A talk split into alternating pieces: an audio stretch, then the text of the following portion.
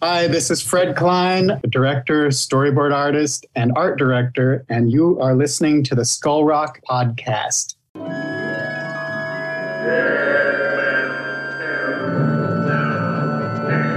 Skull Rock Podcast, talking all things Disney, with your hosts, L. John Goh and Dave Bossert.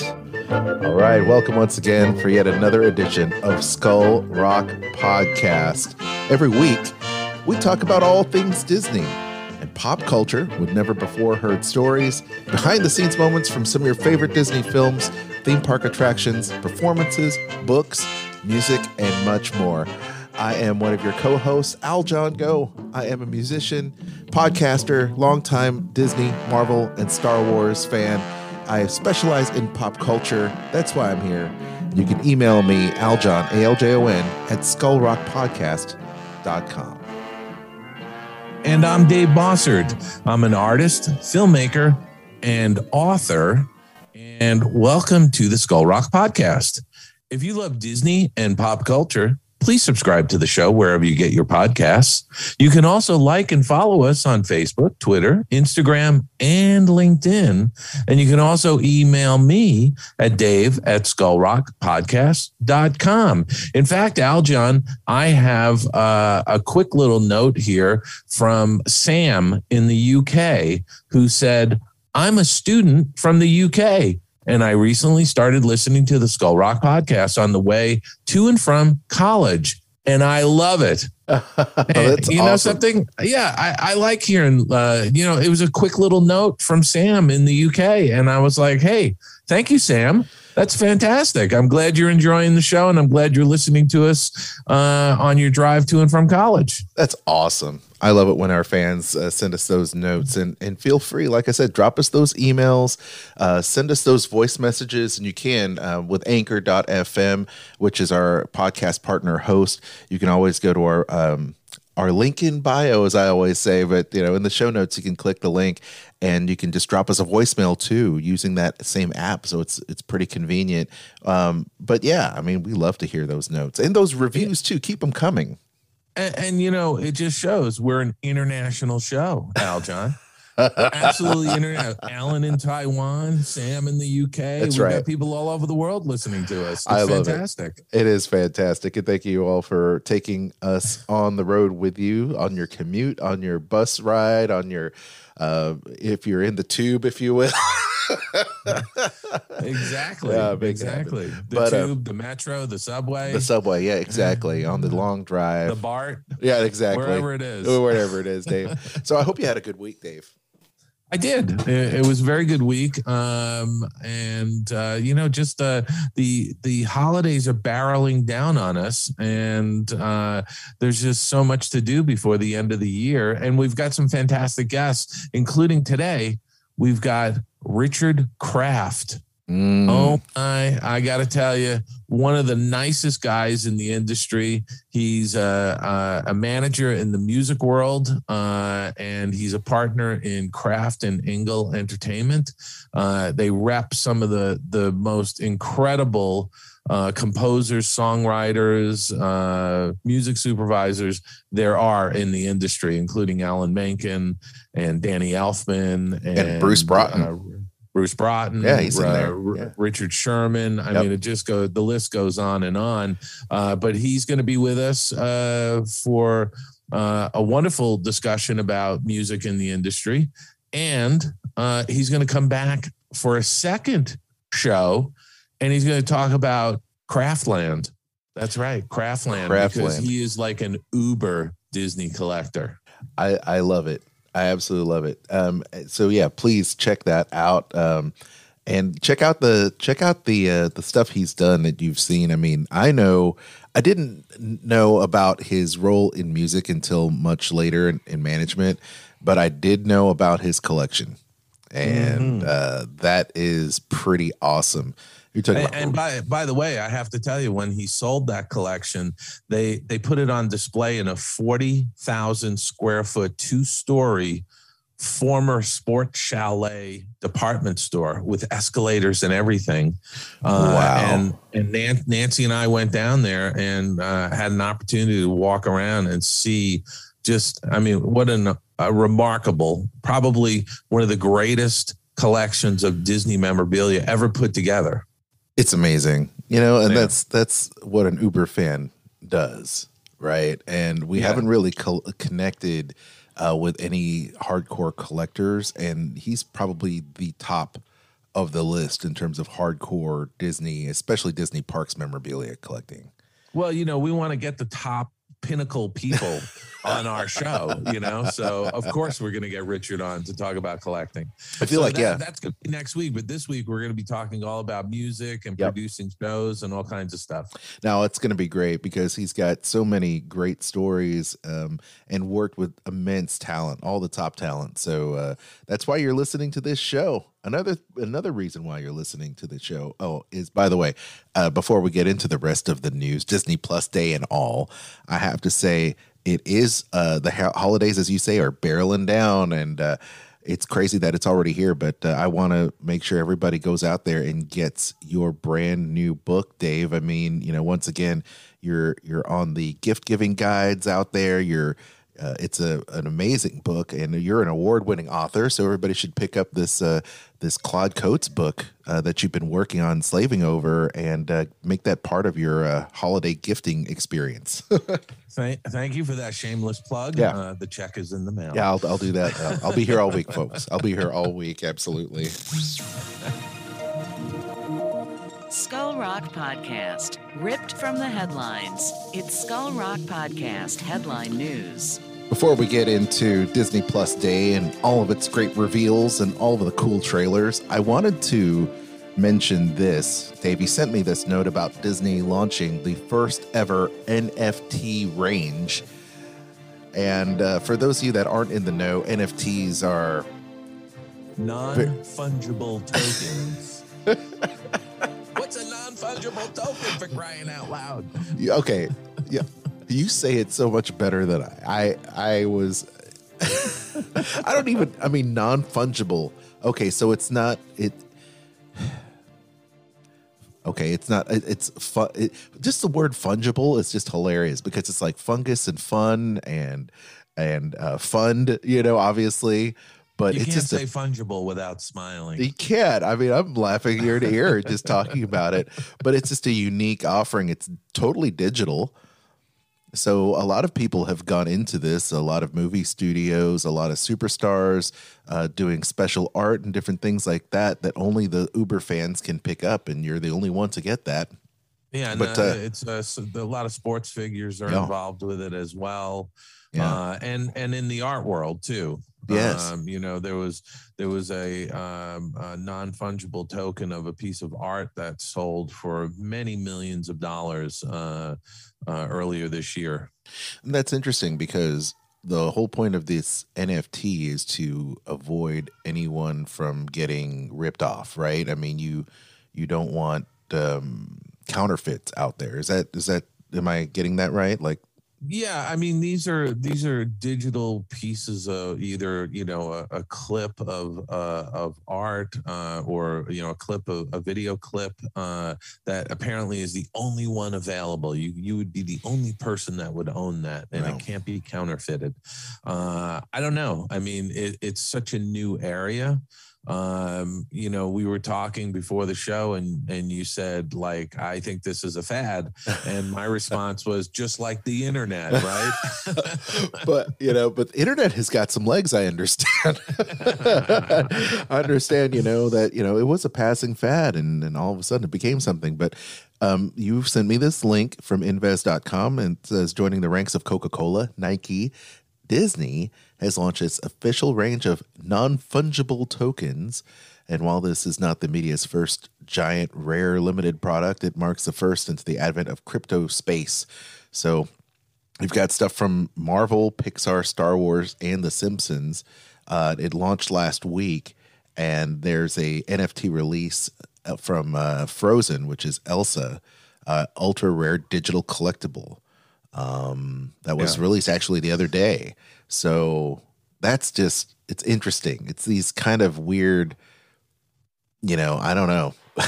I guess it's something. You say Listen, it's getting I, I, I just I just hope with Disney jumping into this space that they don't saturate it like they did with the uh, Sarah cells and uh, and and they essentially killed the uh, cell collecting market because they just dumped all these different variations and just saturated the market. I hope they don't do that with N F Ts. Yeah, I was wondering about that. I mean, there was a time when I really started looking into collecting some Disney animated cells in Warner Brothers as well. Yeah. And I'm like, no, no, this, no. I mean, by the time I was really getting into it, I was, it's like, I think the market started going down. So it's just, yeah, I mean, no. you know, to me on this, on the cell collecting side, the, the real valuable ones are the actual hand painted cells That's that right. were used in the film. Or there, there was a, a you know some limited edition uh, hand painted cells that they did uh, for employees at the company, mm-hmm. and those to me are the ones that are of value. Yes. Uh, when you start going into these uh, Sarah cells and these printed cells and uh, you know mass produced cells, uh, you know they're you don't know what you're getting. I mean, it's cool, I guess, if you just wanted something to display in the house. Um, like a movie poster, which, by the way, I'm getting ready to do, Dave. I'm I'm I'm jumping in. I'm jumping in. Are you? Um, yeah, I think so. I'm gonna get some some of our Disney art friends and get some really cool art. But um, cool. I need to decorate the house. But anyway, Disney's gonna be making Iron Man, R two D two, and many more available over the next week. So please take a look at it. Um, check out. Just search for Disney N F T. And now, Dave, uh, this is huge. So drum, Disney, drum roll, please. Disney Plus Day, Disney Plus Day, Disney Plus Day has uh, come and gone. And on Friday, it, the internet was all abuzz about Disney Plus, and uh, very interesting stuff there. Did, do you catch any of this uh, stuff? I, I have to say it was different than what I had envisioned. Yeah, you know, I I, I did um, uh, read a couple of uh, articles here and there that were popping up throughout the day uh, as the announcements were rolling out. Mm-hmm. Uh, and you know, listen, uh, they uh, the stock got ha- hammered this past week because yeah. they came they came in soft on their subs- subscriber numbers, which. In a sense, I find a little ridiculous because they're so far ahead of their original projections on launching Disney Plus. Yeah. You know, so.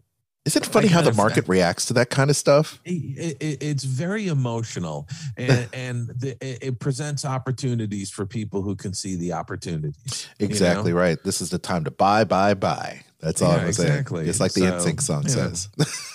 but, yeah, but but you know what? The streaming services really are all about content, mm-hmm. uh, and it and we're still in a Wild West period because there's so many different uh, uh, services out there, and at some point there's going to be some kind of consolidation.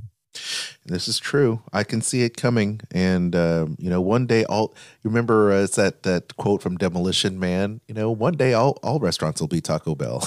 Right, but yeah. uh, but uh, once again, just a, a flurry of announcements. I had thought this was going to be more like the twenty twenty investor call type of, uh, you know, here is Kathleen Kennedy, you know, talking about Star Wars, and here is uh, uh, Kevin Feige talking about Marvel, and here's Bob Chapek and and the the studios talking about everything that's going on around this, that, and the other. And it seems to me that they just use Twitter uh, and YouTube as their aggregate, and they just kind of just flooded the feed and talking about all these new things. But um, basically, I, and I and you know this better than I do, Dave. I mean, this is the end of the year practically. We're right here at the finish line. Does Disney's um, fiscal year end with the calendar year? No, it does not. Oh, okay. Uh, their their their fiscal year ends actually um, uh, at the end of September. Ah, uh, okay, gotcha. Okay, yeah. And it's, the new fi- the new fiscal year always begins on October first. Okay, well there there you go, gang. There you go. I mean, they're starting out hot with a Disney Plus Day uh, subscriptions, new subscriptions for one ninety-nine. You can try it for a month for one ninety-nine. So that's amazing. If you haven't tried the service, and I'm, I'm sure many of our audience have already been subscribers probably since in the infancy of, of Disney Plus, but that's a really cool thing. And the other thing too is that they had a flurry of great announcements. So um, one of those things is all the cool uh, stuff you can stream right now on Disney Plus, like Shang-Chi and The Legend of Ten Rings, that also premiered on Disney Plus uh, the other day. You uh-huh. also have The Jungle Cruise with Emily yeah. Blunt and The Rock. That's in there. Mm-hmm. And then in a brand new original Plus movie, Home Sweet Home Alone, which oh, is a, a reimagining now. I, I saw I saw the trailer for this, and and you know we're we're Home Alone fans in our house. Yeah, uh huh. You a, know the original that, ones. That's right. And when when we saw this one, uh, it was, boy, I we we kind of looked at each other. You know, uh, it's a it's a holiday um, Christmas tradition in our household. Yeah, I yeah. was talking to Kristen about what are what are our traditions? What are we going to pass down to our children? And one of them is always watching holiday movies, you know. And I saw this, and I'm thinking to myself, Hollywood has truly run out of ideas. Yeah, I, I mean, it is kind of sad, isn't it? Well, yeah. I'm not going to judge it until I see it. But yeah. I was kind of like you. I was kind of off put. I'm like, well, I'm, oh. I'm I'm a little ahead of you. I am kind of judging it after seeing the trailer. Okay, gang. Hey, you heard it here first from the boss. The boss says, uh, skeptic. I'm staying away from that. Don't. Yeah, I, I'm not sure. I, I I may take a look at it, but okay. uh, after watching the trailer, I I was a, a a bit aghast at it. You know. So. Well, I I will say what I did like is this Olaf Presents, and that once again is coming from Disney animation, and that Olaf special where they're talking about their their holiday, um, you know, uh, traditions. This is exactly what brought up this conversation because we were watching with the kids and they loved it. Of course, yeah. anything like well, that. Well, you know was- something I have to tell you, Olaf is one of the best original characters to come along in quite a number of years, mm-hmm. uh, and and I'm really glad to see that they're they're really using him uh, and doing a lot with him. Absolutely, I mean, I hate to say he's a new Mickey Mouse, but you know, no, I is that I, is that is I, I that, can't I can't say that, and I'm not going to compare him to Mickey Mouse. No. But you know, every so often you get a character that comes along that is so great and so original that it's going to stick for a long time. You know, and I I sit there and say like Roger Rabbit was like that. Mm-hmm. You know, yeah. really great character. Oh yeah. Um, and you look at uh, a character like you know Pumbaa and Timon. Yep. You know, from from The Lion King. Yep. Uh, or uh, now Olaf. You yep. know, Olaf is just a great character. And, and, you know, I think, and I've said this for many years, I think that there are other characters within, uh, you know, secondary characters w- within within these Disney films that they haven't exploited enough. Mm-hmm. Um, that they can they could use uh, because there there is a fan base for them. You know, well, we're going to get to that for sure, because I feel like one of the announcements that I really dig is they're doing Cars on the Road. Have you heard uh-huh. about uh, yeah, have you seen yeah. that? And yeah. I was going to I was going to play a clip with Larry, the Cable Guy, because you talk about, you know, a sidekick that's really getting his yeah, own Mater. turn. Yeah. Mater oh, yeah. is just a just a phenomenal character, speaks to just talk about being genuine and heartfelt and very accessible and relatable to a lot of people. Mater is yeah. uh, just a phenomenal character. Yeah. And much in the same way Olaf is, with a childlike quality. Right. So, yeah. Yeah. But, um, there is a little bit of that there too. Another animated short film, um, that they mentioned is that Ciao Alberto from Pixar's, uh, hit, hit film Luca. And, once again, I think this looks so good because I am a huge Luca fan. I told Kristen, because she actually has yet to see it. I said, Luca is a great film. Like, I really, really dig I, it. Listen, I'm going to watch it at some point. I just, I'm disappointed that I couldn't see it in the theater. Yeah. Because I would have jumped at the opportunity and seen it uh, on the big screen. But I'm sort of like, I have to say, I'm, I'm like, you know, dragging my feet a little bit here on, you know, sitting down and watching it on, uh, on the television. Yeah. It's a different experience. Right? It is. It you know? really is. And you see, that's where your, your partner Aljon comes in, because I haven't been able to go to the theater because of our little kiddos. So, yeah. so here we go, you know, here. So, but yeah, that looks good as well. Um, we also have a new short from The Simpsons, um, Disney Plus Day, uh, with the, the, an interesting animation there from The Simpsons, which is great. um, season two of The World According to Jeff Goldblum. Just really cool stuff from National Geographic, which, by the way, I think is a um, underrated gem in the, uh-huh. the Disney Plus lineup, because all of those documentaries, and Chris and I are huge fans of documentaries. We love that show. It's a great yeah. show. Well put together. Um, there is a Boba Fett special, which is Behind the Helmet, that uh, is also being um, that's also available now for streaming. And then an original series starring Michael Keaton, released in all international markets, called Dope Sick, is in there as well. Uh, yeah, yeah. I had, I had seen some trailers for that. You know, Michael Keaton's great. I, I, I just, you know, anything he's in, I, I absolutely love. Yeah, there's nothing there that I, I'm, you know, uh, Michael Keaton to me is like tops. You know, he and Harrison Ford and Samuel L. Jackson, I think they can do no wrong, you know. Um, there you go.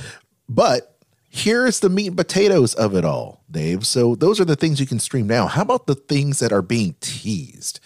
And I don't know if you have a particular one from Disney, Marvel, Star Wars, Pixar that, that you're into. Um, do you want to just ra- rattle off something that you might be interested in? You seen, have you seen uh, well, all certainly, the, the... Uh, certainly any of the Marvel stuff, yeah. and uh, and and you know, even uh, even Star Wars, it, it, you know, like the uh, the series that that uh, was on uh, slips my mind. You know what I'm talking about? Yeah, yeah. So let's play uh, a little. Let's play a little audio clip of that, because I actually have queued up a little something here for us. Hunger for this character to come back. The fans have been waiting long enough, you know. Something that's extremely exciting is the return of, obviously, Ewan McGregor as Obi-Wan Kenobi. This is quite a dark time that we're coming into with him. Just being a Jedi, it's not safe. There's Jedi hunters out there. At least he has this one task left, which is to keep Luke safe. That's definitely a starting place for our story. The interesting thing is going to be where it goes from there.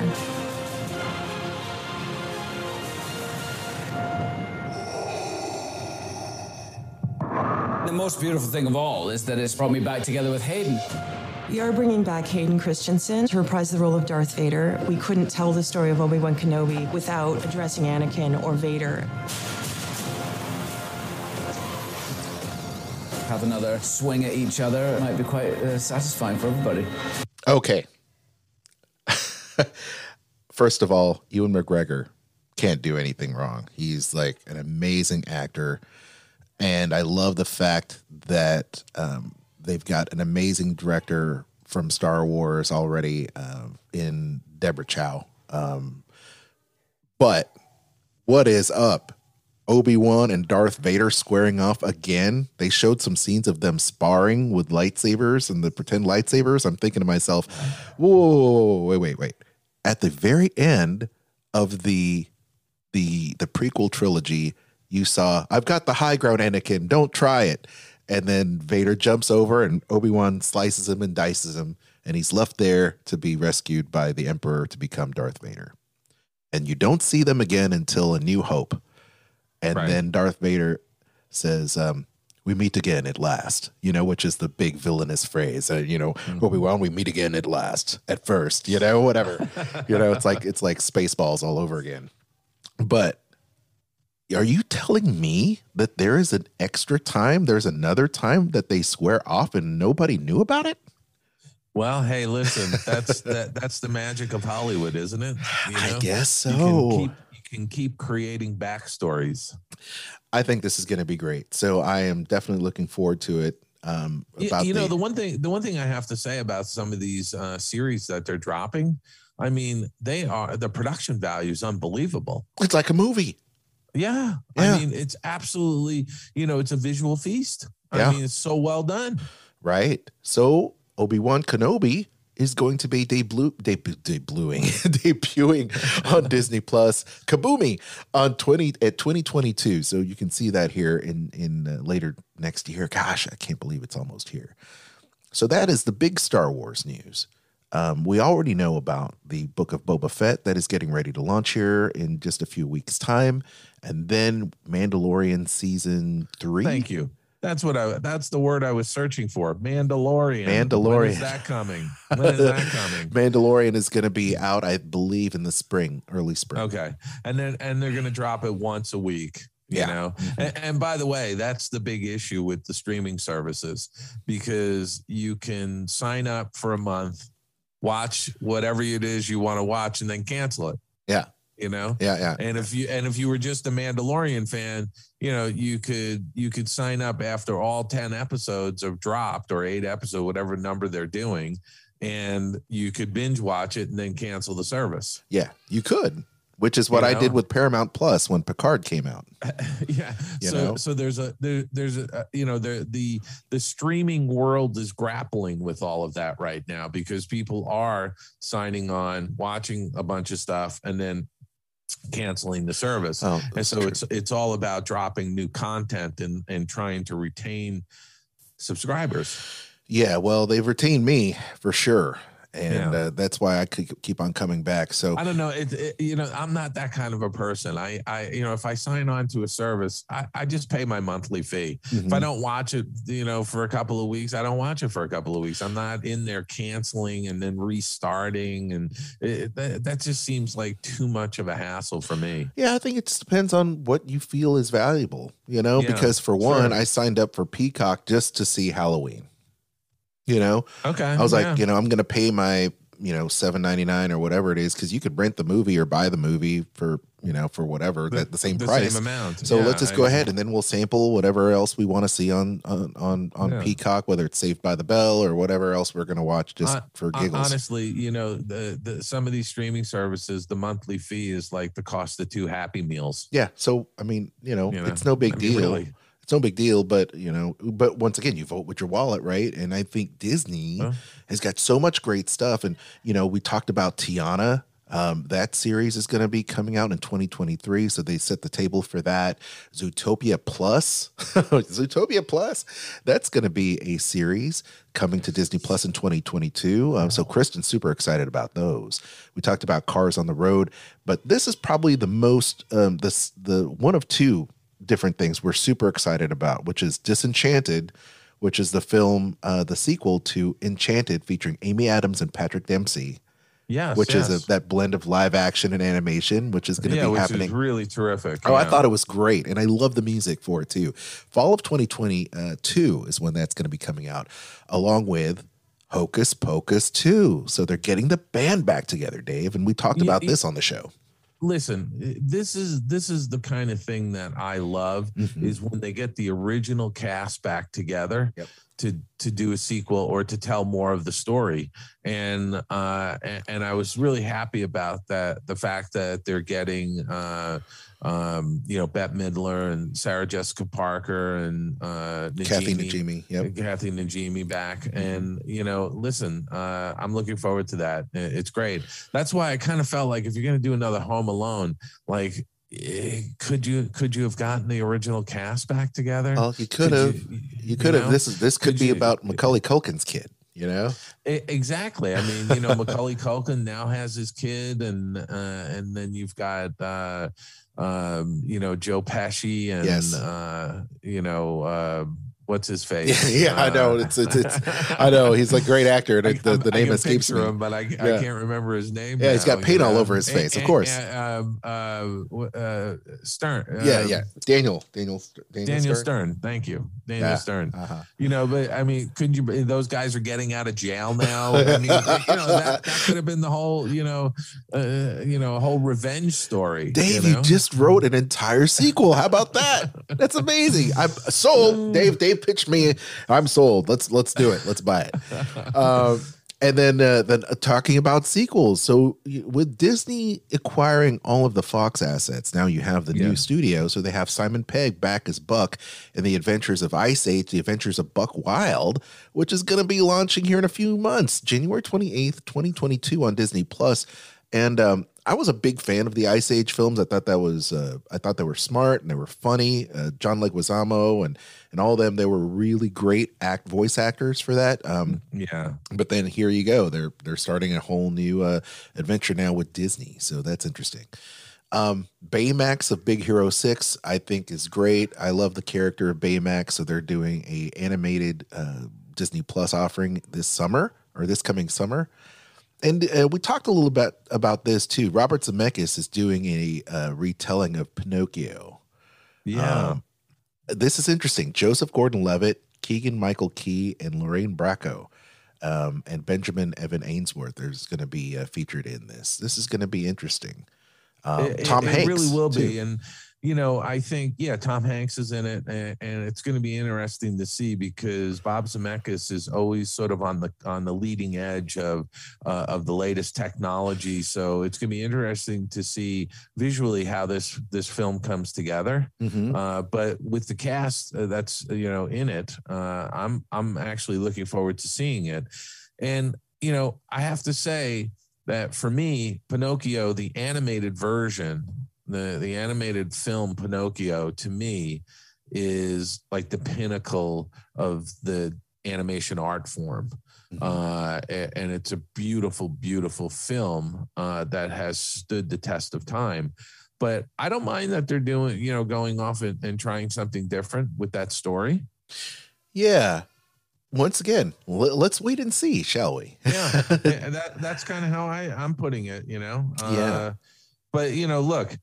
Some some of the other remakes. First off, some of the more current animated films already look like they're live action. You know, I mean, right? That with the humanoid characters, you you just sit there and go like, it's not a leap to make you know Raya and the Last Dragon uh, a live action movie. No, there, there's you know there's no uh, real big leap there. No, uh, we were, I'm trying to remember what we saw. Zemeckis, was he involved in that Mars Needs Moms um, uh, thing that Disney did like about ten years ago with this uh, new uh, motion capture and all that stuff? I'm not, I'm not sure. He, you know, he did Polar Express, obviously. Polar or, Express. Or, or, yeah, yeah. But, or, or yeah. early on. Yeah. yeah. Uh, but, you know, if you if you look at the films that Bob Zemeckis has done, uh, you know, he he's really uh, always uh, doing something different and on the leading edge. You know, mm-hmm. I mean, he directed uh, Who Framed Roger Rabbit. Exactly right. I mean, yeah. he's always been that that guy. Um, you know, I, I I do love the fact that Disney Plus Day did give us an extended look at, at something that is super cool, Dave. You and I talked about this Beatles doc, um, yeah, the Beatles yeah. Get Back, and that yeah, is going to be that's released. That's dropping when, on Thanksgiving? Yeah, Black Friday, brother. Yeah, yeah, I'm looking forward to it. Yeah, it looks great. Three-night event starting on Disney Plus November twenty-fifth of twenty twenty-one. Um, big fan of the Beatles, yeah. so we check that out. I'm not out. watching it each night. I'm going to wait until it's all up, and then gonna, I'm going to binge watch it gonna, all together. You're going to binge it. After all that turkey, the tryptophan kicks in, you're going to wake up in your easy chair. There you go. Say, let's watch the Beatles, honey. Let's do it. That's right. Uh, yeah. Chip and Dale Rescue Rangers, excited about that. John Mulaney and uh, Ed Andy Samberg is uh, voicing Chip and Dale respectively on this hybrid live action C G animated feature, which I have to say, it kind of gives me that whole Alvin and the Chipmunks vibe. Yeah. Yeah. I, I'm, uh, I'm actually, uh, I, I like those characters. Me too. Uh, Chip and Dale. I think they're terrific little characters. And, uh, you know, if you, uh, you can certainly watch all of the shorts, um you know from the forties and fifties uh yeah. you know uh on uh, Disney Plus. My favorite antagonist for uh Donald Fauntleroy Duck for sure. And there you uh, go. So how about this Limitless with Chris Hemsworth? So he is pushing his body to the brink. He wants to be the ultimate superhero. I said to Kristen, this guy wants to literally be a real life Thor. And yeah. he's sitting there dangling from a, a trolley car and you know like he's an adrenaline junkie, Dave, this guy. I think so. Yeah. I so that's so. going to be on uh, Nat Geo. And that also with Will Smith. And here we go. Will Smith, the, one of the biggest names in entertainment, doing a doc for Nat Geo, Welcome to Earth, which looks cool mm. as well. Um, America the Beautiful, which is nice. I mean, we talk about uh, the love that we have for Disney nature, those type of docs. This sure. one takes us into America. And sometimes the the great adventure is in your backyard, right? Yeah. I mean, there's so many things about America and, and nature that's going to be great. Um, there are so many other announcements. I just wanted to uh, uh, at least give you the highlights for the all non-Disney stuff, right? Um, but let or the non-Star Wars, Marvel, uh, Marvel stuff. But you, we talked about Marvel, and you're looking forward to Marvel. Um, and before we do that, we have this uh, Warwick Davis. Did you see this? Uh, this kind of funny take on Willow uh, when he was talking to all these young actors, actresses? No. No. no check out, seen check out one. This clip. You know, that's actually the one Star Wars movie I haven't seen. Oh, but it's great to have you back for this one. You know this isn't Star Wars though, right? So there you have it, the young, or younger, supporting cast of the brand new Willow series coming next year to Disney Plus. And hang on, it's Warwick. No, Warwick. It's not Warwick, isn't it? Shh, shh. Warwick. Once. Warwick. Warwick. Warwick. Warwick. No, no, forget the W. Warwick. Warwick. Not the first Warwick. W, the middle one. Warwick. Warwick. Warwick. I think I'm getting it. All right. It's just, he is the best, I have to say. I, I am such a big fan of Warwick Davis and all the roles he's done for Harry Potter and Star Wars and, and Willow, of course, the original Willow. And now they're going to have this on Disney Plus as well. And with a whole new generation of uh, of actors and actresses, you know, some of some of which we already know of. You know, they've starred in things like Spider-Man, uh, uh, the Spider-Man Homecoming, and and uh, Falcon and the Winter Soldier, and things like that. So these are these are people that we know and we've seen before. Yeah. So so cool stuff there. Um, I was really surprised and delighted when they finally showed the whole She-Hulk um, series. Did you see the trailer for this, Dave? Uh, no, I did not see that check, one either. Check this out. I'm Jennifer Walters. I'm a normal lawyer. Well, not that normal. These transformations are triggered by anger and fear. Don't make me angry. You wouldn't like me when I'm angry. She-Hulk. I love the fact that they brought back the Bill Bixby line. You know, and they're sitting there dressed in some seventies garb, and Mark Ruffalo's there trying to coach. Uh, I believe uh, Jennifer is a cousin of his. So, yeah, the exclusive first look of Disney Plus's She-Hulk, which is great. Another uh, big uh, reveal was extended uh, looks into Moon Knight. With Oscar Isaac from Star Wars. Check this out. I can't tell the difference between my waking life and dreams. The voice in your head.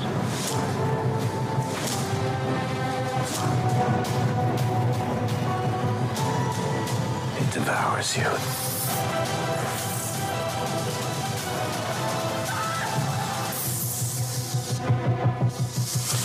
So, Moon Knight. A lot of people were didn't know about Moon Knight. It's not one of the top tier Marvel characters, but people were like, "So basically, Moon Knight is Batman for for Marvel." And I said, "Yes, but no."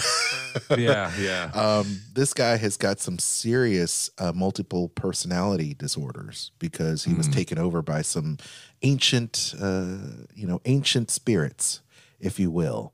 So, uh, yeah, so he's more than uh, you, more than that. You, you know, I was going to say, Aljon, I, I I don't know how many people realize it, but when Disney purchased Marvel, there was a there was a catalog of five thousand characters, mm-hmm. five thousand characters. Mm-hmm.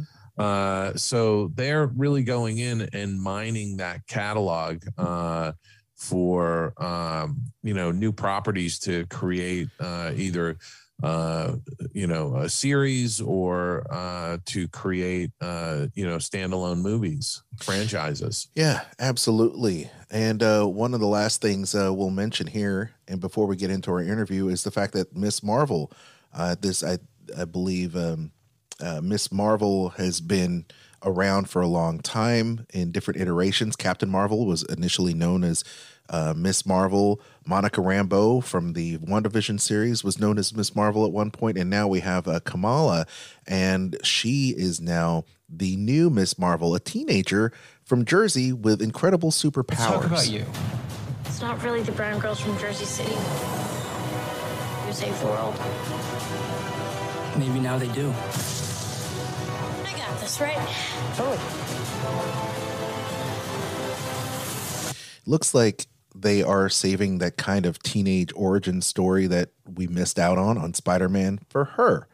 And uh, Miss Marvel is the first uh, Muslim uh, superhero that uh, wow. that has uh, been uh, presented in Marvel, I guess. And I remember when they debuted that that character back in, I think, twenty fifteen, twenty fourteen, I was at a Comic-Con with Marvel, and um, it's great to see them diversifying, you know? So, but she's an incredible character. So we have that as well, that all of that is coming out. And uh, Dave, that's a lot of really cool reveals. I, I wish they did it all in one big panel. Yeah, no, I, I, it's great though that they they put all this material out there to to get people excited, um, yeah. and and hopefully it's going to translate into boosting their subscriber numbers. Uh, but more importantly, those people who are already s- subscribed to it are going to enjoy a lot of uh, new material that's going to be dropping. Yep, there you go.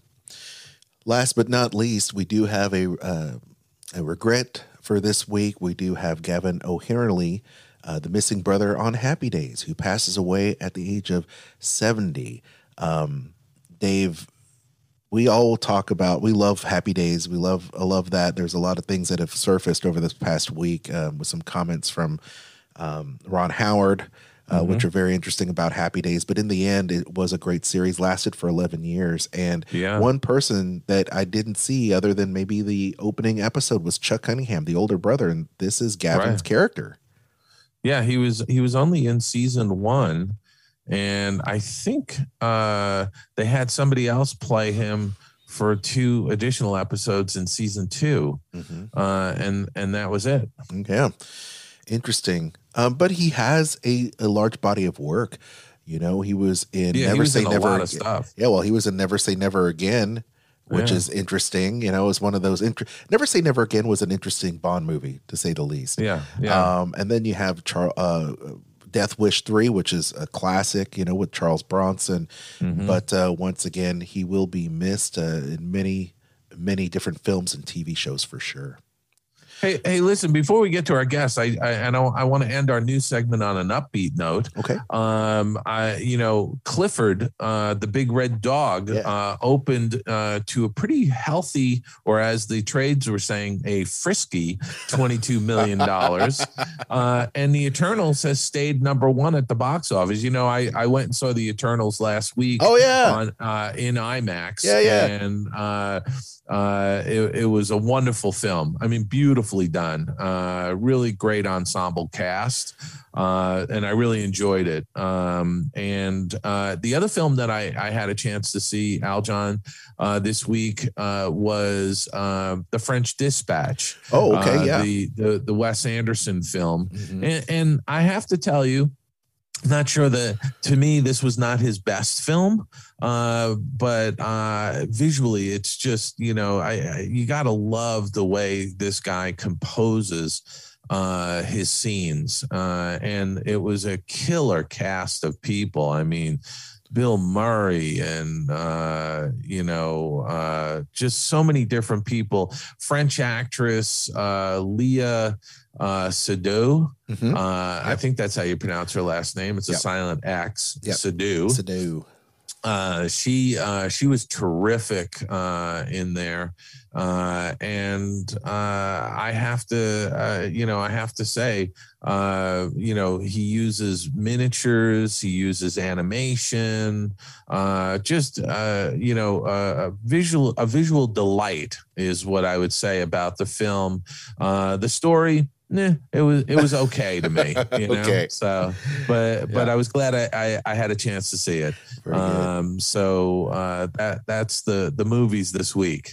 Oh, that's great. Clifford looks like an amazing, fun family film. So. I, I'm actually going to go see that. I I want to see it because it, it, it looks hilarious. Yeah, it does look really hilarious. Yeah, b- basically, uh, get a puppy and see him grow overnight. Yes, you know? Exactly. And and hilarity ensues, right? So yeah. yeah, yeah, yeah, absolutely. Well, without further ado, here we are with our guest segment for this week. Skull Rock Podcast, interview time. Well, Aljon, as promised, we have another fantastic guest this week on the Skull Rock Podcast.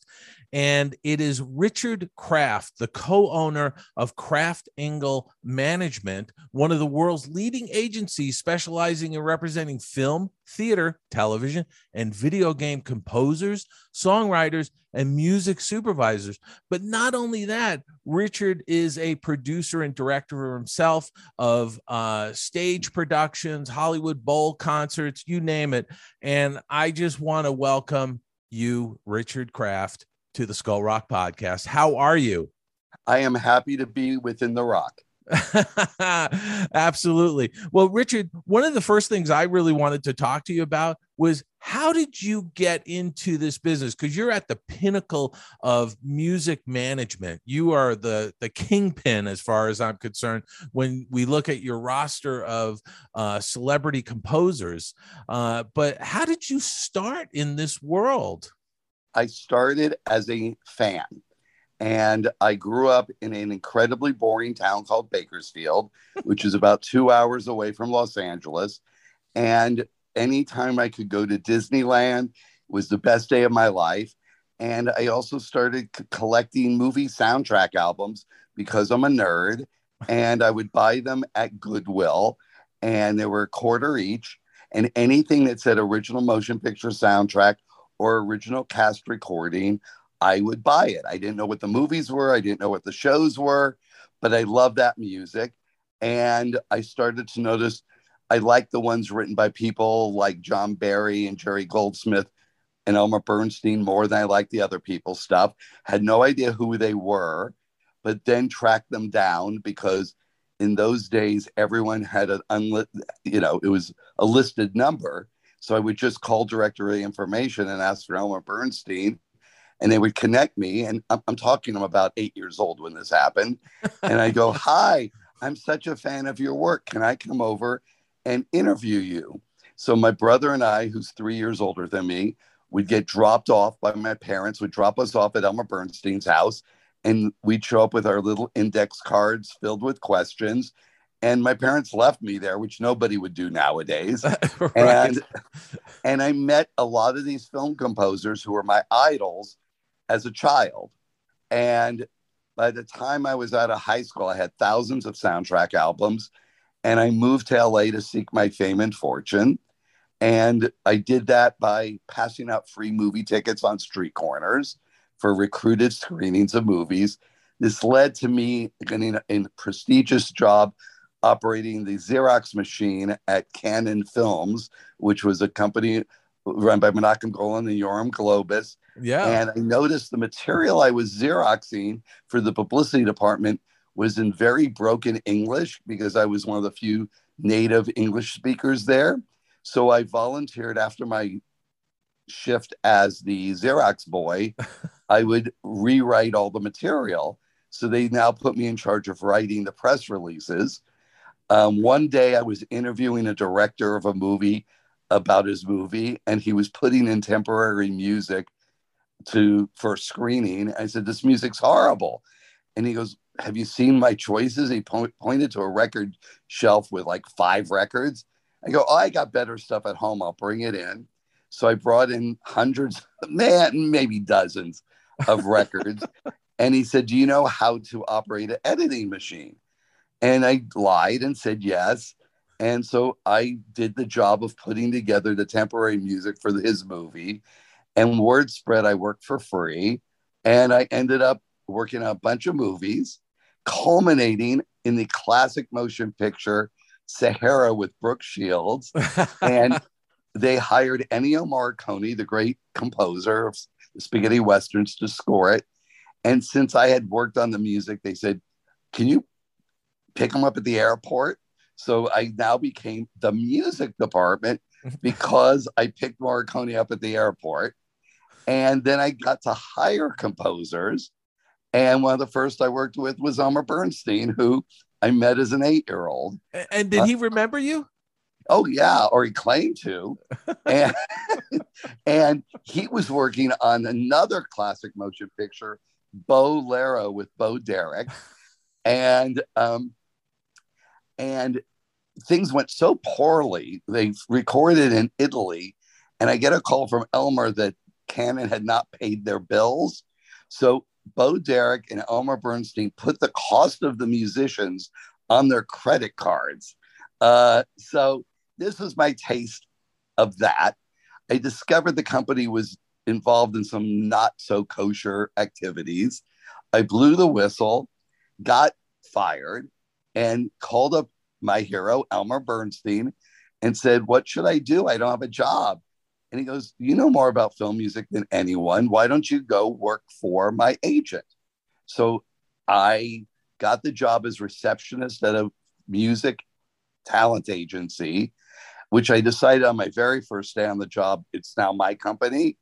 And I suggested signing new clients. And the first one I suggested was Danny Elfman, who had only scored his brother's cult movie called Forbidden Zone, but I loved it. And they said, no, he's a bad idea. And then after he did Pee-wee's Big Adventure, they said, isn't that the guy you want to sign? So I ended up signing him, and Danny became my first client. And we've been together for like thirty something years. Wow.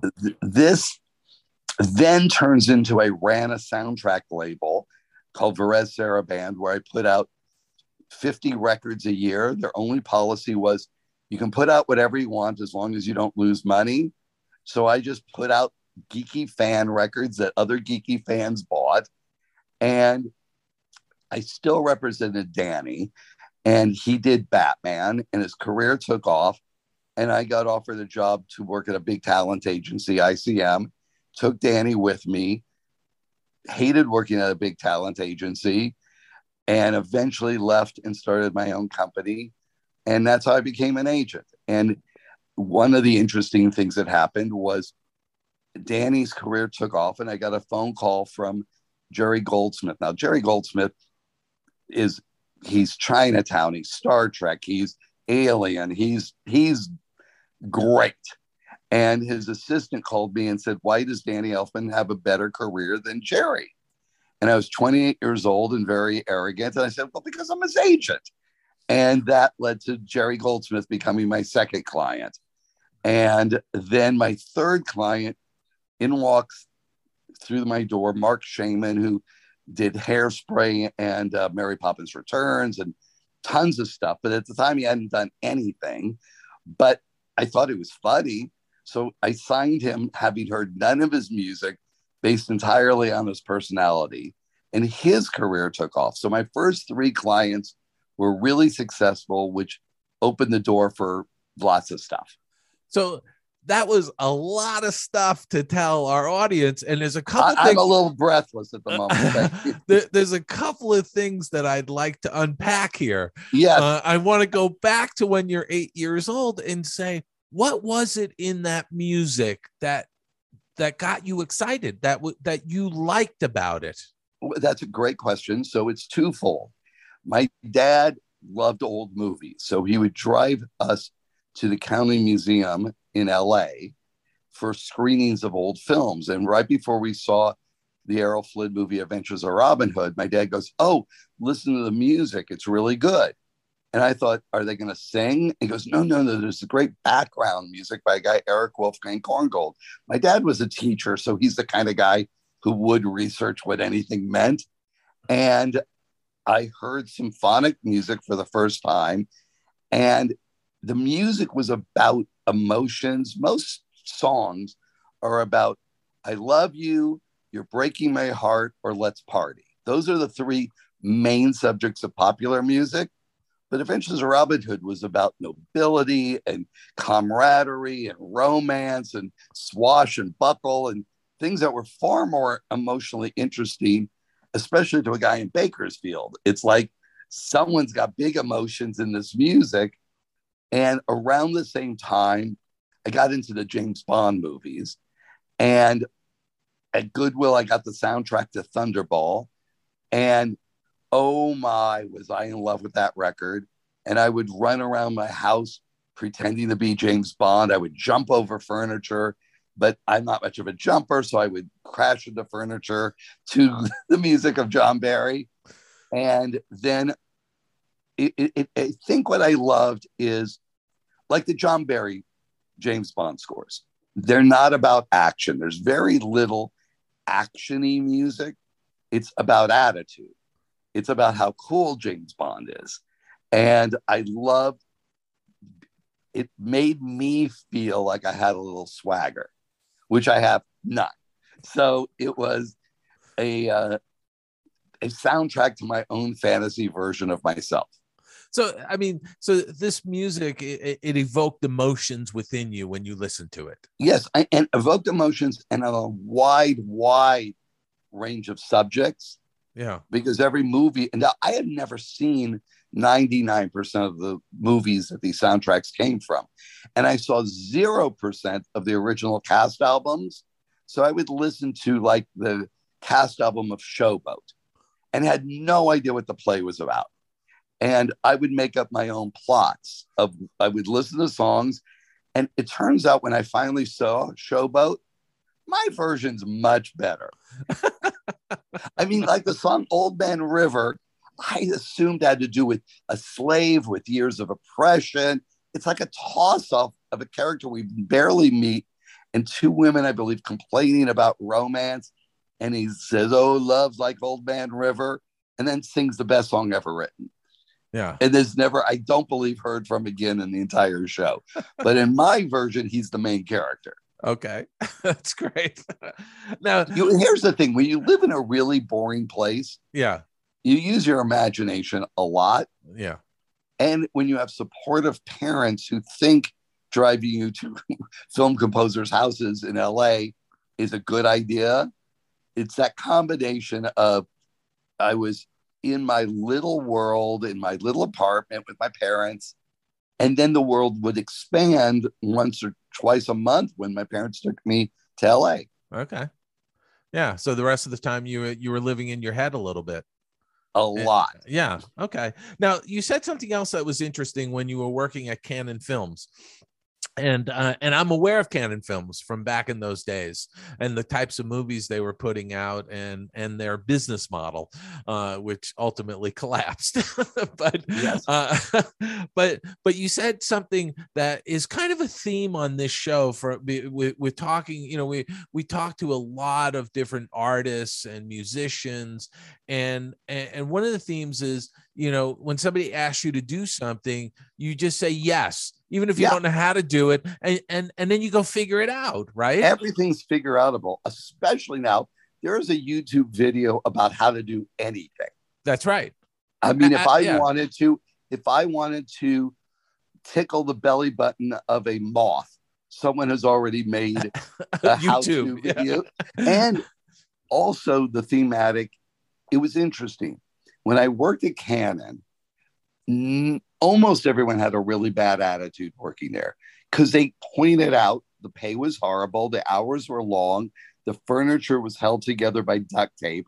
We were working on the worst movies ever made. And most people complain about that.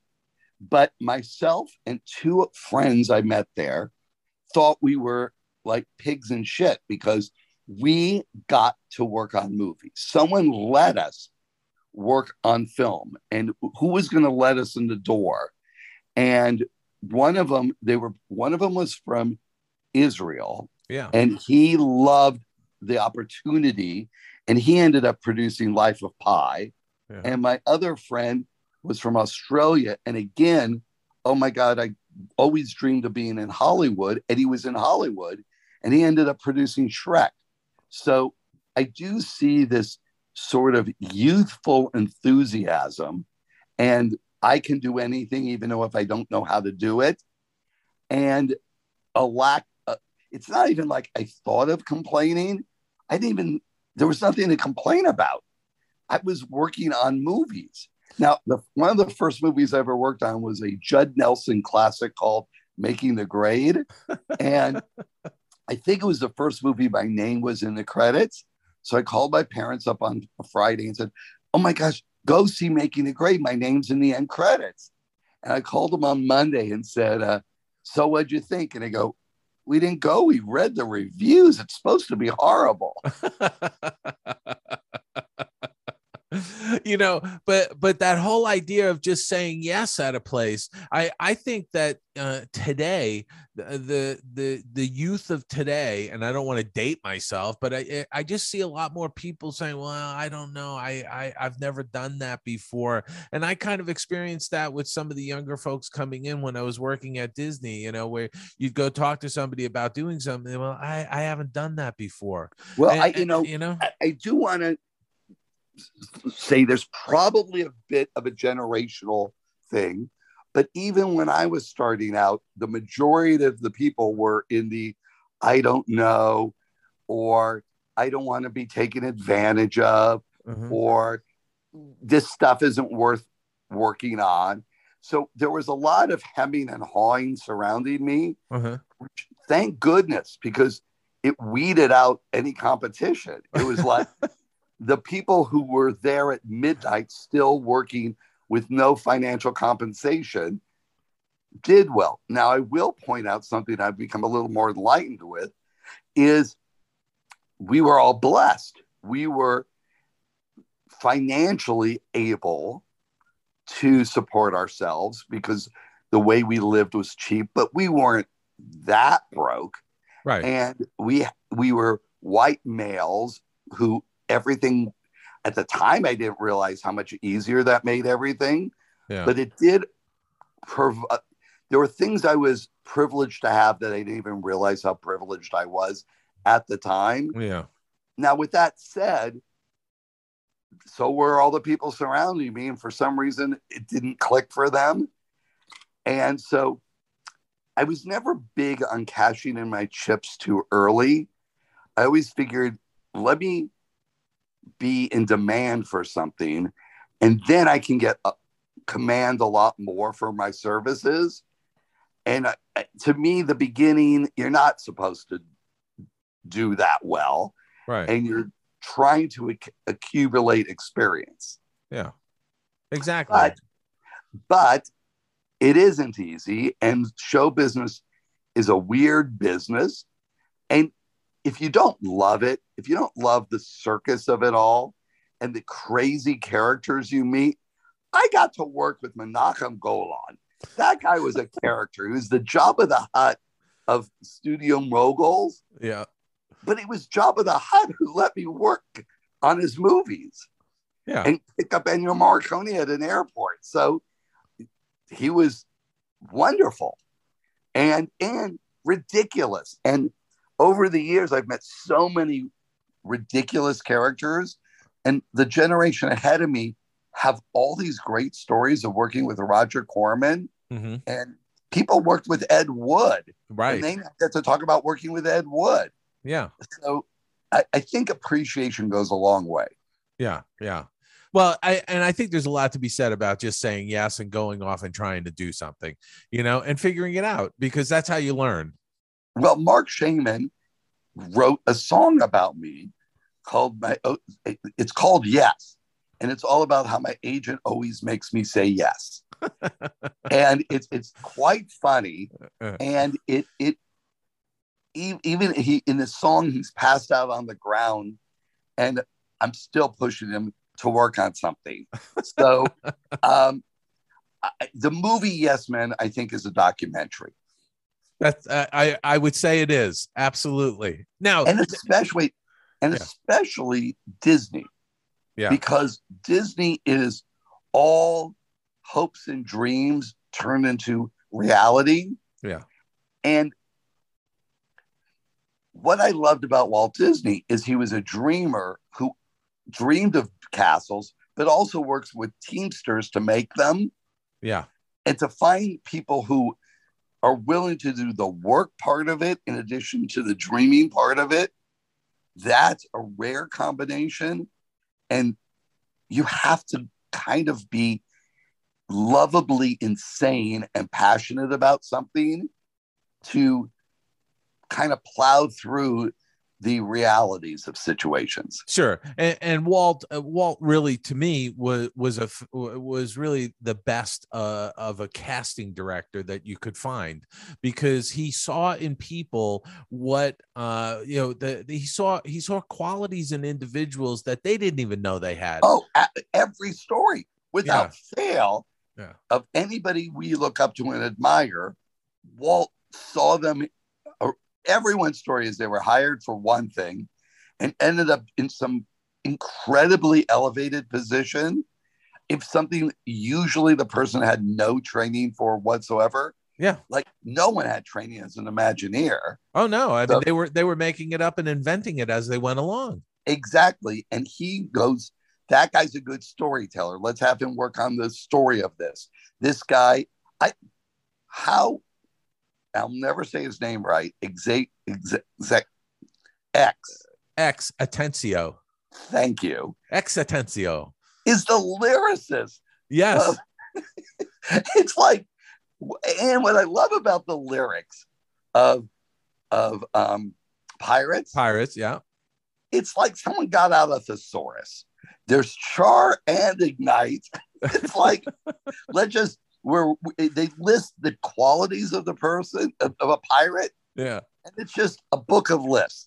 And what I also love is when anyone tries to sing yo-ho. Yeah. After they go, yo-ho, yo-ho, pirates like to be, we, and they always then go, da-da-da-da-da-da-da-da-da-da. No one. no one no knows one the lyrics. Ever, not since the original recording session has anyone sung every one of those lyrics. Absolutely. We're really bad eggs is a lyric. I know. I, know.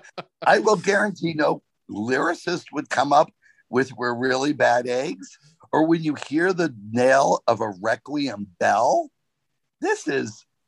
Only Walt would have pointed his finger to that guy and goes, you're writing this stuff. But but is, isn't that a great song, though? You, I it mean, is. It's, it's such out- a wonderful song.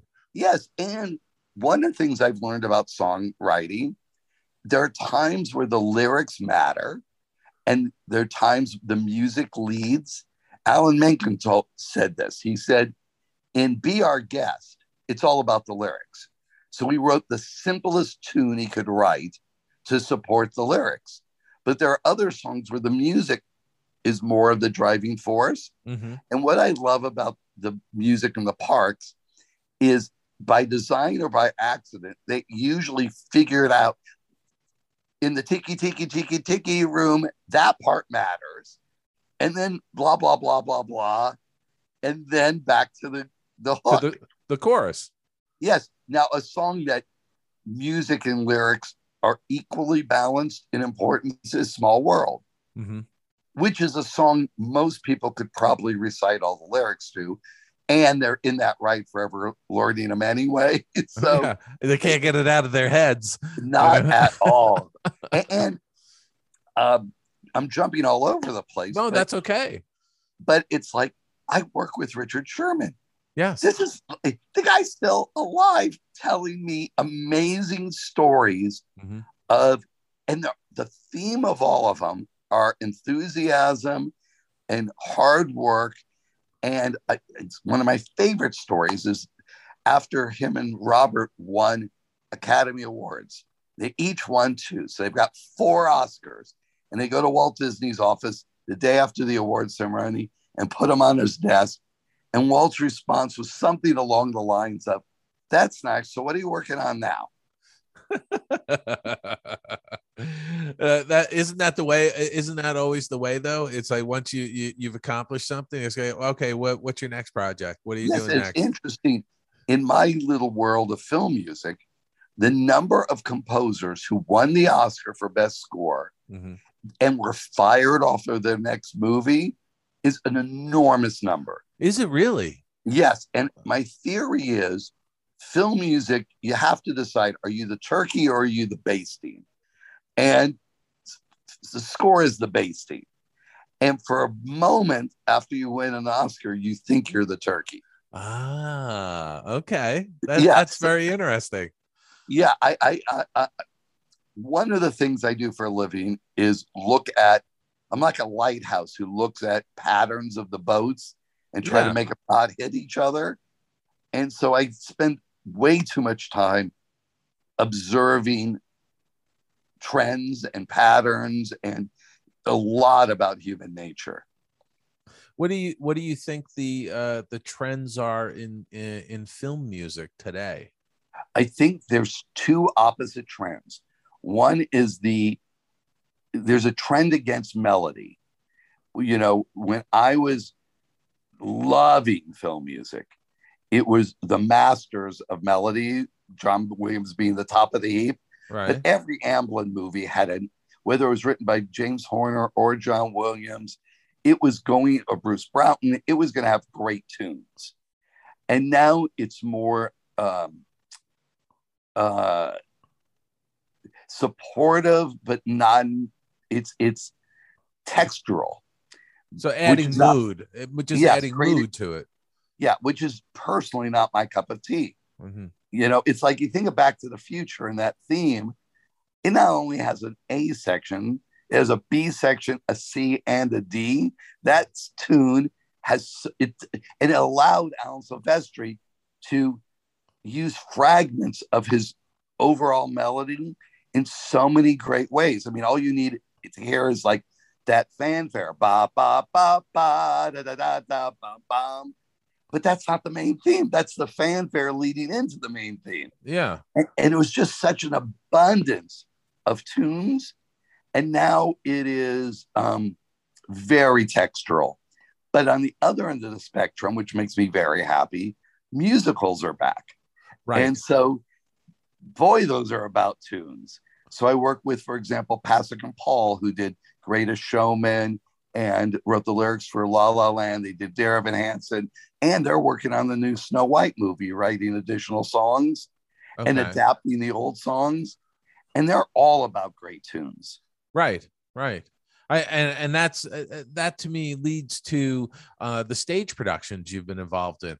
And, and and so I have to ask, you went from, you know, uh, f- you know, working your way and, and, and, and working your way up the ladder and then becoming this agent and then breaking away and setting up your own management firm. Um, how did you get into directing and producing stage productions? It started, I was in my fifties by the time I started, but I've always made stuff. I made the late Millimeter movies. I made, um, I made a docu- feature documentary about myself. and, my, and my son and my collections of stuff. And, and so, the collection, we're gonna we're gonna talk about that in our, our second show with you. Yes. So, but uh, just keep in mind, I collect a bunch of stuff. Yes, absolutely. And made a film about it. And so I'm always making things. But then Danny Elfman, I it was having maybe his twenty-fifth year of working with Tim Burton, and I said, oh, well, why isn't there a show of Danny Elfman's music from the films of Tim Burton? And the show didn't have a director, didn't even have a, there was no content. And we booked it at Royal Albert Hall in London on a specific date with no show. So someone had to put it together. And I just, and I'm working with Danny, and he's someone who wasn't going to just go, oh, just play whatever was in the movie. He rewrote everything as suites, and I get bored. My A D, is it A D D? A D D, yes. It's very helpful because I, it's like, okay, how long can we watch musicians playing Danny's music? Well, what's the visual going to be? And fortunately, Tim Burton has conceptual art on all his movies, so yeah. that became the visual. But even then, it was like, well, once the audience knows that's what we're going to do, what are we going to do next? And it was like, wait, in Edward Scissorhands, there's a violin gypsy solo when he's the barber. Why don't we expand that and bring in a solo viol, a, a violinist to really expand and give a violin performance in front of the audience? And then it was like, you know, it'd be really good to end this show with, Danny, I know you have not sung in public for eighteen years. What if you sang, since you're the original singing voice of Jack Skellington, why don't you sing the songs from Nightmare Before Christmas to end the concert? And Danny, who had not been on stage for eighteen years, shows up, uh, not only is he singing the songs, he has to sing them in synchronizations of the movie. And we did song highlights.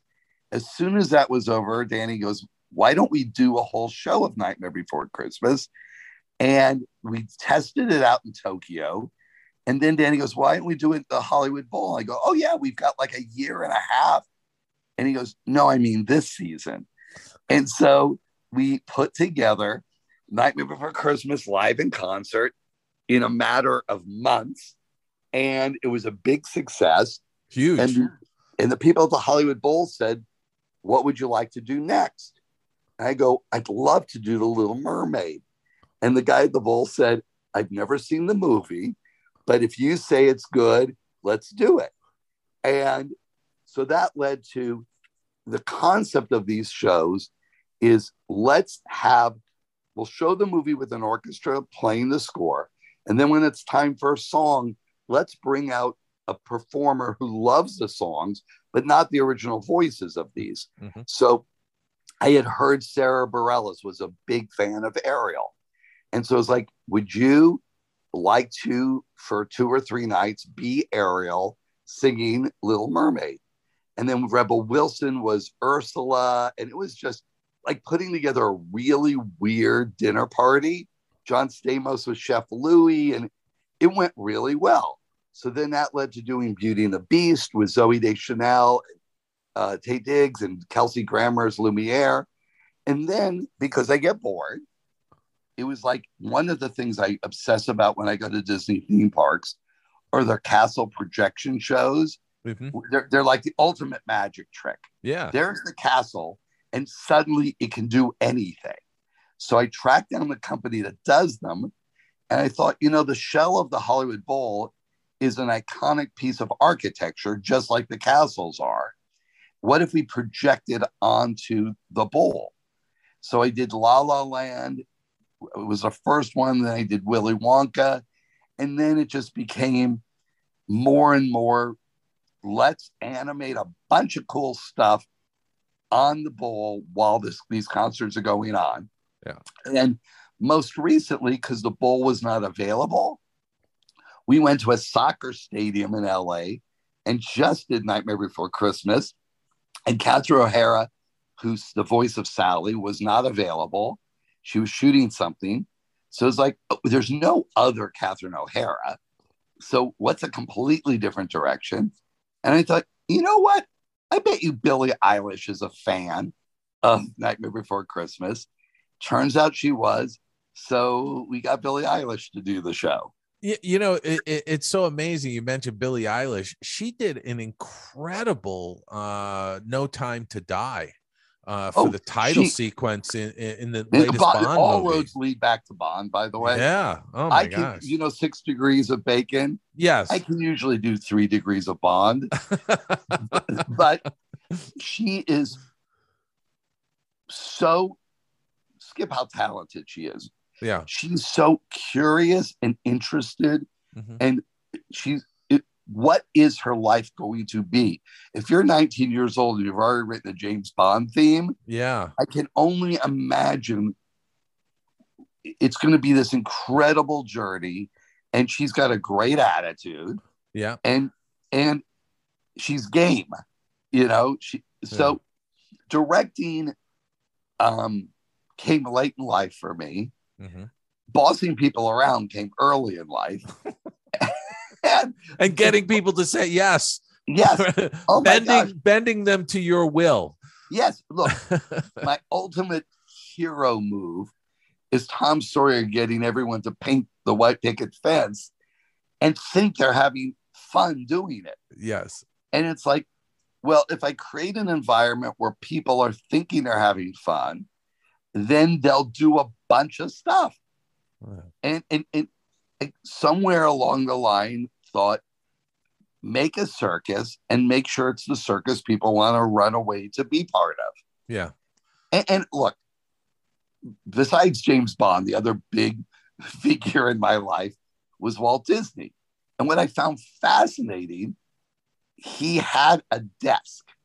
So on his T V show, he sat at a desk, which made him look very professional. He wore a suit and tie, so he's clearly a businessman. But then he's showing cartoons and talking about the new attractions at Disneyland. And I thought, this is the coolest thing in the world. He's an artist and a guy who makes things happen. He clearly owns a phone and a desk. I want to be like that guy. Yeah. I, I want to ask you, so I want to step back for a second, because you said we booked the Royal Albert Hall in London and we didn't have a show. Well, the first question I want to ask, and, and I really want our audience to hear this, because how do you book the Royal Albert Hall or any hall? I mean, okay. do you just, you, Richard, pick up the phone and go, hi, this is Richard. I want to book the Royal Albert Hall. Is it available on such and such a day? That's a great question. And it's like everything. You form a team of circus performers mm-hmm. that want to put on a show. And I had met, and I don't even remember. Oh, I had a meeting because I was in New York and there was a company that booked classical artists. Mm-hmm. And I had a general meeting with them. I think it was Danny. I wanted to get into the world of ballet. So I thought maybe they had, there's some reason I went and met with them. And I mentioned this Tim Burton idea. And they said, well, what size venue and what are you thinking? And we came up t- together with Royal Albert Hall. They had the right phone number because that's their business, is booking classical. Yeah. And what was weird is someone had to pay for this before. And they had enough faith in it that they fronted the money before there was a show, and they barely knew who I was. Wow. So really on repu- it was really on reputation, though. I mean, your reputation oh, I think precedes it was you. Entirely on charm. Okay. So, but, but normally you would have had to have put a deposit down, like going into a wedding yeah. venue, right? I mean, it's yeah, like. Absolutely. Uh, and, yeah. and in that particular case, you've got to be part of their programming. Now, the Hollywood Bowl is interesting. There's three seasons at the Hollywood Bowl. There's the summer, mm-hmm. which is the L A Phil and subscriptions. But be- right before the summer and right after the summer, it's booked on one-off things, which are usually, you know, pop acts or a jazz group, you know, and it's, that's why when I said I talked to the Hollywood Bowl guy, yeah, I talked to the guy who has the Hollywood Bowl for the weeks before the season and the weeks after. Okay. And he could just get off the phone with me. And the very next phone call is with Kanye West people about booking the day before us or the day after us. It's just finding stuff. Yeah. And this leap of faith that the things we're talking about Are go. I've never put my money in any of this stuff. Right, right. It's other people seeing the vision that this could work. Yeah. And then as you start developing a bit of a track record, it's easier to take the leap of faith, but they're all leaps of faith. Yeah, sure. I mean, because it's really, I mean, the audiences are fickle, right? Oh, but- boy. I thought Willy Wonka was going to be our biggest show. Uh-huh. I had the projections. I had scratch and sniff cards. You could scratch at the right moment. We put up on the screen scratch number three, yeah. and it would smell like chocolate, or snozberries smelled like snozberries. Or there's a part where he tosses dirty tennis shoes in a vat, and I got the smell of dirty tennis shoes. This show was going to be spectacular. I had Finn Wolfhard from Stranger Things to play Charlie. It was like, well, this is the ultimate home run. Everyone loves this movie, and we're going to put on such an insane production of it. And it was not a hit. Wow. And so you won't do it again? Unfortunately, no. And, I, you know, it was like the movie is challenging. Willy Wonka, Gene Wilder does not show up for forty minutes. Right. And there's very little music in the beginning of the movie. Mm. So, again, because I'm have to be entertained every five minutes, I stuck songs in the movie that don't belong. So there's the song "I've Got a Golden Ticket," but that's only when Charlie gets the golden ticket. So I said, let's do versions of "I've Got a Golden Ticket" for each of the kids, and we'll write new arrangements Like Augustus Gloop will do a polka. And for Mike T V, he's dressed up as a cowboy. We'll do a hoedown version. And no one asked for new versions of I've Got a Golden Ticket.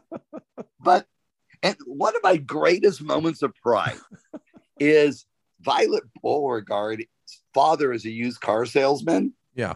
So we, um, I said, what's the music of a used car salesman? And I came up with cheesy nineteen sixties game show music.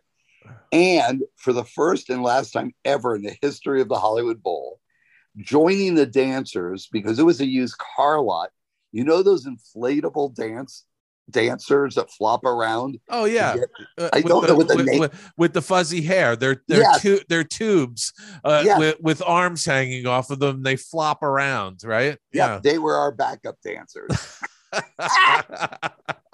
Uh, and, and again, I kind of keep doing stuff until somebody says no. Yeah. Like most recently at the Nightmare Before Christmas one, I saw a video on YouTube of a twelve foot tall puppet of Jack Skellington that was in a show that only had thirty-six performances at Disney World. Mm-hmm. And it's like, I got to get that puppet. And the thought that I'm not going to get the puppet never crossed my mind. Right. Somebody's got the phone number of the guy with the puppet. Yeah. And if you talk to the guy who talks to the guy who talks to the gal who talks to the guy, you end up getting the puppet. And you got the puppet. I got the puppet. And then the puppet's so cool. And he it's like, okay, now what's the puppet going to do? And Danny Elfman wrote a bunch of new script for the puppet to be the host. And he voiced it. And then the way they programmed the facial stuff, its mouth and its eyes, it's all pre-programmed. Mm-hmm. And then there's, it's just amazing people that do stuff like that. Sure. And I'm directing a twelve foot tall puppet that I can safely say I have zero puppet experience, but you just make it up. Now, now that was the show that was a week or so ago, week and a yes. half ago, right? And yes. and you said it wasn't at the Hollywood Bowl, because I know you you reached you know, out. That and you... show was at the Banc of California's soccer stadium. Okay, and and where is that stadium? It's downtown L A. Okay, and it was it's a recently built stadium that was designed to also have concerts. Oh, but I had to change. There was no way to do my projections that I already made. Mm. For the Hollywood Bowl version. Yeah. So that's why things like the puppet mattered. Yeah. It's like I did not want to deliver a show that was less good, but somewhere in the intersection of Billie Eilish and a twelve foot tall puppet, I didn't think anyone was going to complain they didn't get their money's worth. Now, now you did did you have to put up a stage facility, like build, yes. build the stage and everything at one that's, end of the yeah. yeah. But it's the circus. There's the guy who makes right. the stages. Yes. There's the lighting designers. Sure. And, and what I found interesting is everyone making something just wants to be appreciated and they want direction. Like, what's the vision of what this is going to be? Yeah. And frequently, I don't have a vision until someone asks me the question. Yeah. And then I make up a vision. And, and you're collaborating with them too, right? Because you're, yeah. you're you're dealing oh with God, the, each person. Each person's a professional, so you're like you're you're you're spitballing ideas with them, right? Yes, I have zero idea how you actually operate a twelve foot tall puppet of Jack Skellington, but I know how to talk to the guy who does. Yeah, and so um, that is with everything. If you aren't intimidated by a lack of knowledge. Yeah. And if you are enthusiastic and you can enlist other people to be enthusiastic, you can kind of do anything. Yeah. Yeah. And how did, how did the show go off this year at that venue? Oh, it was a huge hit. Good. And, and Danny Elfman, who's the cornerstone of the show working. Yeah. Because he's got to do all the heavy lifting. Sure. It was his best performance ever. Wow, that's and I awesome. Think a little of it is his background as a star of Oingo Boingo, who would play at concert venues. It by not being at the Hollywood Bowl, it liberated him to be a little bit more of the rock star version of himself. Mm-hmm. And he I mean, I've seen him do the show so many times. And it was like, mm. what happened to Danny? He is really killing this. He's on fire. Yeah. I, I wish I, I wish I was in town for that. I, I know you you were kind enough to uh, reach out and offer me tickets, and I really do wish I was in town, but I was with my ninety year old mother. Oh, come on. She would have loved it. She would. Yeah, but I but my ninety year old mother's in New York, you know. So I, you know I, what? That is one of the better excuses I've ever heard. No, it's, and it's true. Yeah, I would. I, even I would not suggest putting your ninety year old mother on an airplane to look at a giant puppet. I know she would have. She would if she was in town, though. I would have brought her. She would have loved it. You know. It, well, it was, and, and like the thing about this live stuff, it was like two weeks ago, but it could have. It feels like a dream. Yeah, yeah. It's not there anymore. Fortunately. Everyone films it on their iPhone and puts it on YouTube. So you get to see it. Yeah. I, I actually got to see a picture of the twelve foot puppet uh, yes. on, on, on Facebook. Somebody uh, had posted it. You know, there's two lives, real life and Facebook life. Yes. And they're both important. Yeah. You know, it's, it's, it's nice to keep people informed, but um, uh, are you going to do the Nightmare Show every year, or is it, you taking some time off? Who knows? I'm already brainstorming my weirdest idea, which I got to get people to go along with. Okay. But I have a really weird idea that I'm looking forward to. Okay. And you're not going to spill the beans here, are you? Not going to spill the beans. All I can say is it's a Disney property that I want to reimagine how it's presented. Fantastic. All right. That is uh, so you're you're just busy as can be. And and what's the state of the music business? Um, in, in film. Who, It, it is the best of times and the worst of times. Uh-huh. Everyone is like, what's this streaming thing? And how do we monetize it? And who's going to be the in the forefront of streaming, which does change a lot of financial dynamics and creative dynamics. And so I, it, it feels a little Wild West right now. Mm-hmm. Which I always love the Wild West. It's like, it, it, it, I'm not that excited about making a deal for a composer to do part thirteen of a franchise. Right. That is not going to get anyone excited. Yeah.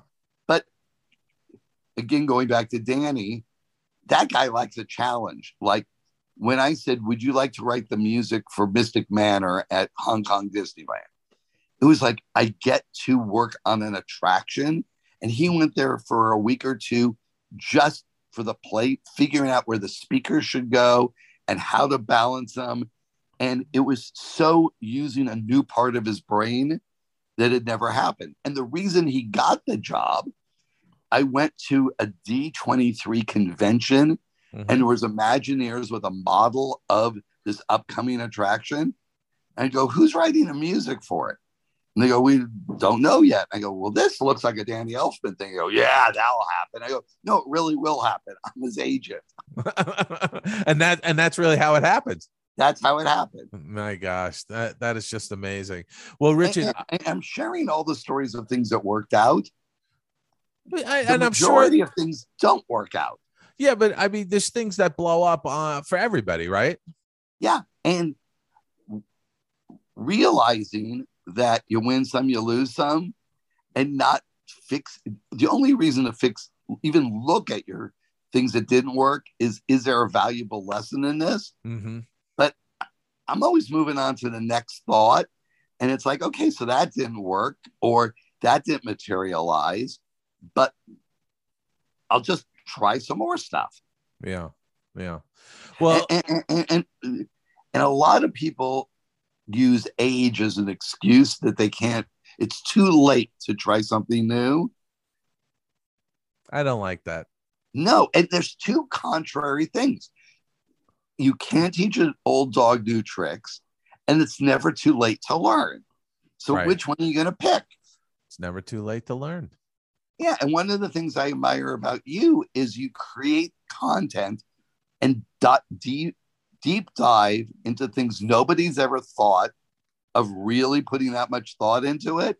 Yeah. And you share your knowledge, and you also, pres- it's the words, it's how it, they come together with the photos, it's what the experience of it is.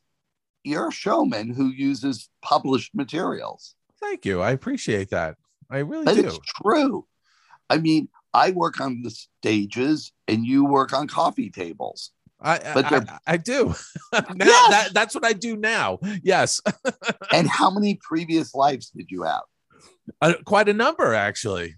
You know, because yeah, when, isn't when, that great? Yeah, I mean, when you think about it, I mean, all the animated films, and then all the theme park attractions, and uh, you know, the these uh, the projection shows, and the worlds of color, and all of those things, you know, and and now books. So, and you're a big fan, and I do appreciate that, because you you actually you and I have had conversations about Kem Weber, and you have my yes. Kem you have my Kem Weber book. Yes, I do, and that is a perfect example of a guy I did not know existed, who created things I adore. They they did reproductions of his furniture that they used to sell at some furniture chain. Yeah, and yeah. my house was filled with it. I never bothered to think, A, did somebody, one person think of these things? B, why did Walt Disney, who's in the middle of building a studio, elect that style? Mm-hmm. And see it through. It's it's it's beautiful and practical, and so sort of like the ultimate Walt Disney. Yes, it, yeah. It's the guy with the desk and the phone. No reason not to make the desk look good. It's a Kem, it's a Kem Weber desk. Yes, and he trusted some guy to make it. Yes, yeah. And down to you, the coat hangers fitting the, the little cabinets. It's like, so I found the book fascinating. And, yeah. and like, the I don't know anything of the history of the Disneyland Hotel. A guy wrote a book about it. Don Ballard. Yeah, Don Ballard. And and he just re-released that. Uh, oh, I know. I, I yeah. don't think it's out yet. I think yes. I have it on pre-order. No, no, it's out. Oh, my God. Yeah, I may it, have to end this podcast early. Uh, I hope not. No. but But... We live in this golden age when you can go to Disney Plus and there's a series about behind the scenes of attractions. Yeah, yeah. And I'm learning stuff. I thought I knew my Disney trivia. Yeah. They, they stumble and present things that I would never have known. Yeah. And they, or so there's an, I've made nothing. I've repurposed other people's ideas. And which is a very Imagineer thing to do, with the exception of things like Pirates and Haunted Mansion. They didn't make Mister Toad. They there, there was already a movie of Mister Toad. Right. But someone had to figure out how to turn that into an experience. Yep. And boy, did they do a good job. Claude Coates. Which there's also a new book about, correct? That's right. That's my latest book. Yes. Yep. Uh, um, how- But how much do we love that all roads will lead to James Bond or one of your books? Okay, six degrees of one of my books, huh? Exactly. I know, it's crazy. It, it really is. Listen, I want to. I, I we're going to wrap up this segment, but I I want to let our audience know that we're coming back with you next week to talk about something that I know is near and dear to your heart, and that is collecting. Yep. So we'll see you next week.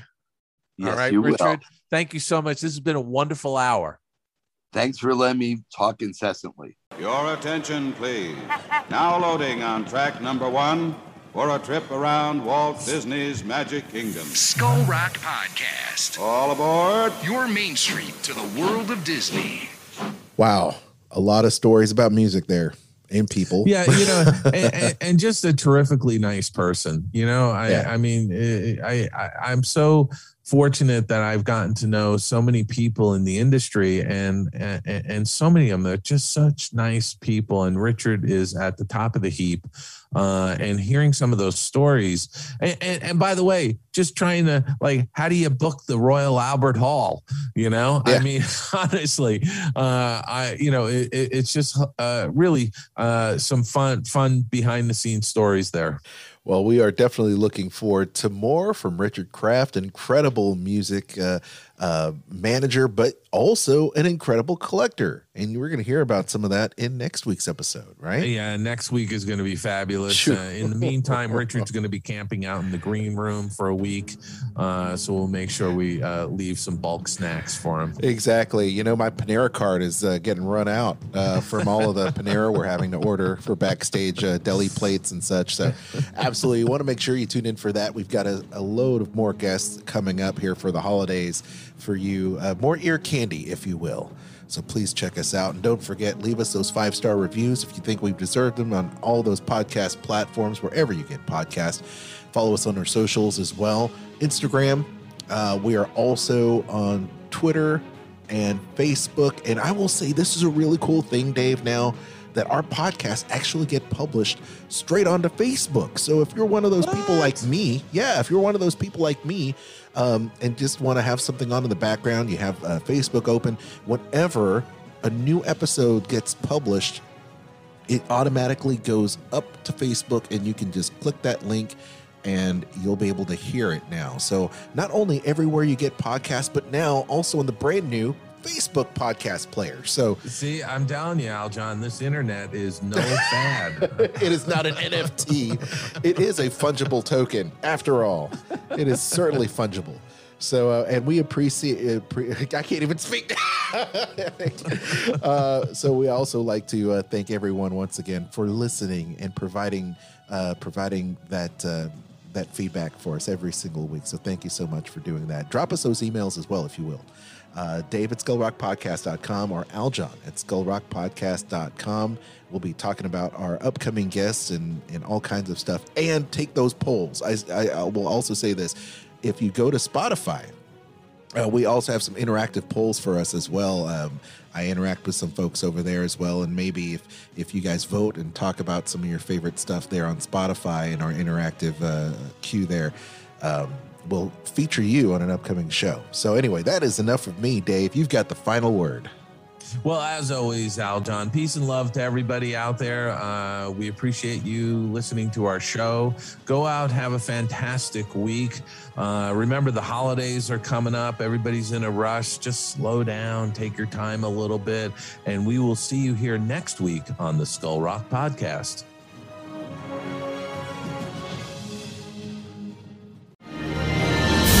I'm Aljon Go, co-host of the Disney List podcast as heard on Sorcerer Radio, as well as Skull Rock Podcast, here with my wife, Kristen. Hello. Hello. You are an earmarked agent who books Disney travel and vacations for people all the time. Give our listeners a reason why they want to give you a call instead of just booking a trip by themselves. Well, I can do all of the legwork for them. I have expertise. I've been to the Disney parks well over a hundred times, so they've got that knowledge at their hand, as well as it saves them time and money. Where can people get in touch with you so that they can book their next Disney cruise, Disney park trip, Adventures by Disney? They can contact me at theme parks and cruises at gmail dot com. Skull Rock Podcast is made possible by listeners like you. We'd love to thank Charles, Lindsay, Spencer, and Joshua. To support this podcast to sustain future episodes, visit anchor.fm forward slash Skull Rock Podcast. I'm Kristen Hetzel, vacation planner, world traveler, Disney foodie, and theme park fan. I'm Aljon Go. I'm the husband who's also Disney, Star Wars, and Marvel Comics fan. And together, we host a Disney List podcast. Every week, you'll hear us list our favorite things about Disney theme parks, films, shows, travel, Marvel, and Star Wars in a top ten list, rankings, and more. That's an impressive list.